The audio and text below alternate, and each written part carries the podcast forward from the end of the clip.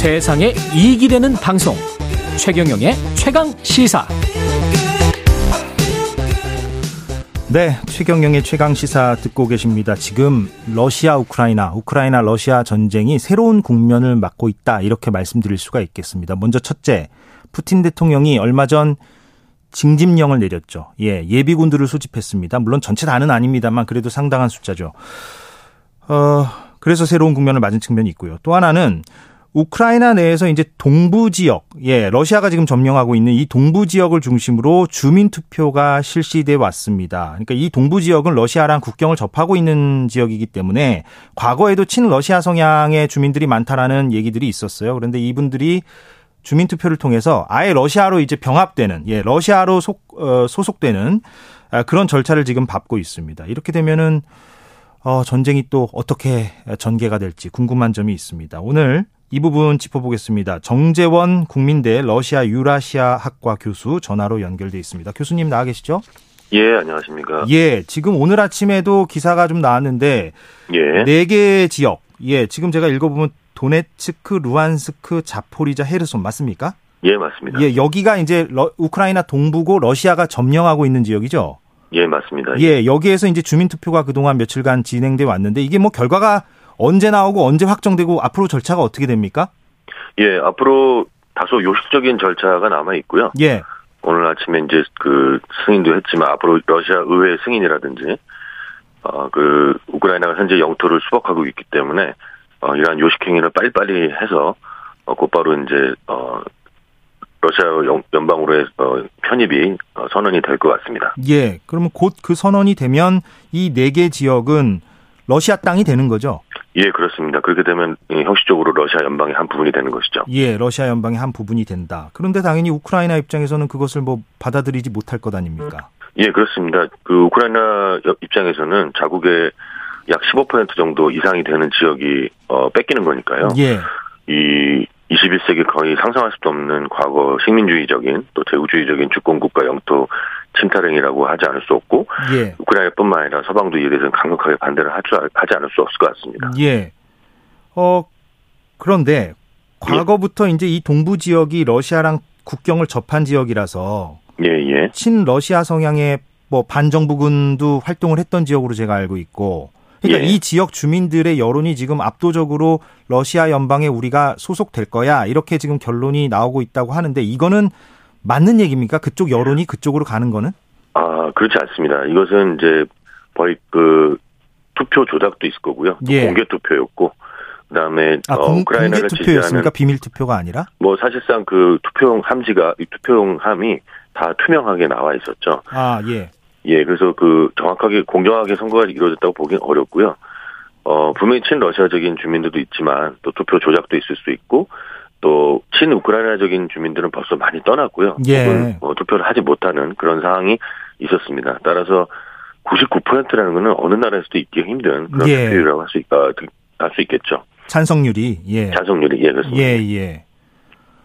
아 그런데 그렇게 되면 이 아침 뭐 어, 투표 과정에서 그런 어, 부적절함이 있다 할지라도 어찌됐건 99%의 찬성으로 이 네 개 지역이 러시아로 넘어가게 되면 예. 우크라이나 입장에선 그렇다고 수복을 포기한다 이렇게 선언할 수도 없고 그렇습니다. 전투는 계속되고 그럼 러시아는 예. 야 우리 땅을 왜 당신들이 어, 침해하는 거야 이렇게 더 강경하게 나올 수가 있겠네요.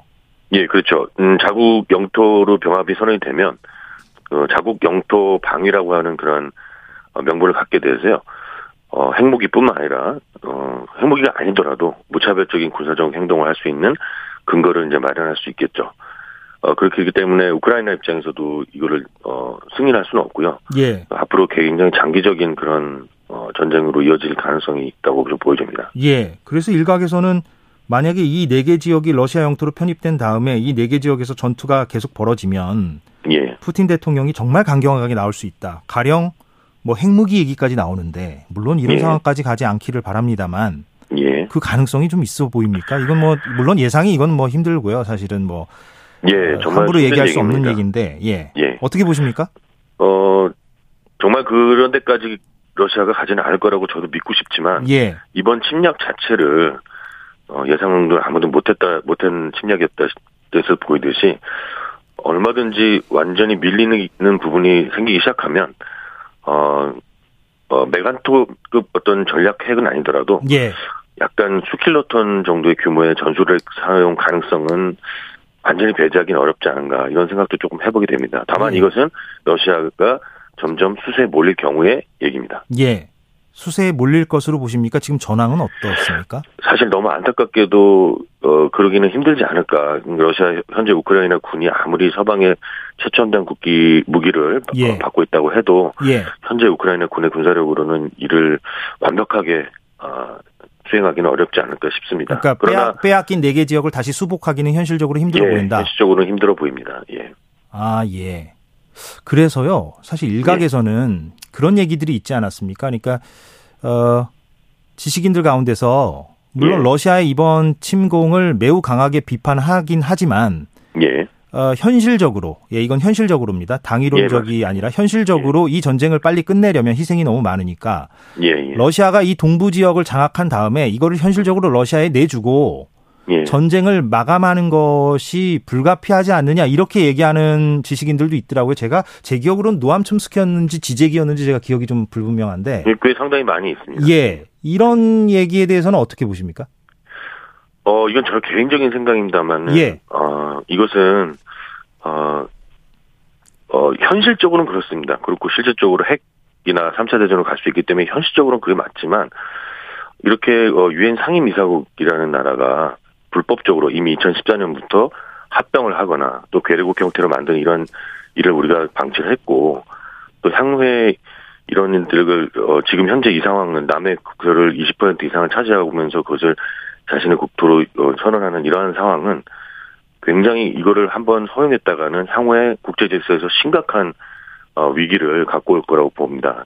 그래서 어, 이러한 부분들은 참 안타까운 얘기인데 이건 당입니다만 어, 어느 정도는 좀 어, 저지를 해야 되지 않, 않을까. 근데 그것이 군사적인 방법 외에도 세계가 이, 이 부분에 대해서 다양한 방법으로 제재를 해야 되고 어, 좀 역사적으로 어, 이것이 이러한 형태의 어, 팽창은 옳지 않다라고 하는 걸좀 보여줘야 된다고 저는 봅니다. 어떤 현실적인 방법이 있을까요? 근데 웬만한 제재 가지고는 지금 러시아가 뭐 그 네 개 지역을 다시 내줄 리는 만무하고 예 어떻게 예, 그렇습니다. 있을까요? 그래서 사실상 그것을 뭐 정확하게 지금 어, 어떠한 방법이 가능한지는 솔직히 말하면은 어, 사실 굉장히 부정적이죠. 예, 예. 하지만 그냥 이렇게 주저앉고 다시 러시아와 과거와 같은 형태의 어, 그런 그 관계로 돌아가는 것은 상당히 어, 역사적으로 좋지 않은 선례를 많이 남길 것이고 앞으로 세계 평화에도 아주 안 좋은 어, 선례를 보여줄 거라고 봅니다. 예. 끝으로요, 짧게 교수님께 그, 이 얘기를 여쭤보겠습니다. 지금 러시아가 이제 유럽으로 그동안 천연가스를 많이 보내왔는데, 예, 예. 이번 전쟁으로 그 가스 공급을 줄이고 있잖아요. 예, 예. 예. 그래서 뭐 올 겨울에 유럽이 상당히 힘들어질 것이다 이런 얘기도 나오고 있고, 이 부분은 어떻게 보십니까? 짧게 좀 답변 부탁드립니다. 예, 짧게 말씀드리겠습니다. 어쨌든 어, 유럽을 미국으로부터 분리시키는 게 중요합니다. 어, 러시아 입장에서는 예. 그래서 어, 유럽은 러시아에 많은 에너지를 기대고 있고요, 의존하고 있기 때문에 그 부분을 자꾸 건드리면 이번에 추운 겨울 거치고 나면 인플레이션과 더불어서 유럽은 미국과 좀 다른 행보를 보일 거라고 러시아는 판단할 수 있을 겁니다. 예. 따라서 그 계속적으로 가스를 갖고 좀 장난을 칠 걸로 보입니다. 예. 참 이게 우려되는 게 한두 가지가 아니군요. 알겠습니다. 예. 잠시 예, 러시아 우크라이나 전황을 좀 짚어봤습니다. 정재원 국민대 러시아 유라시아 학과 교수 얘기 나눴습니다. 오늘 고맙습니다. 예, 감사합니다. 예. 오늘 최경영의 최강 시사 예, 여기서 마무리를 하겠습니다. 저는 이번 한주 예, 최 기자를 대신해서 어, 진행을 맡은 KBS 보도국의 이재석 기자였습니다. 다음 주 월요일에 최경영 기자가 이 자리에 돌아옵니다. 고맙습니다.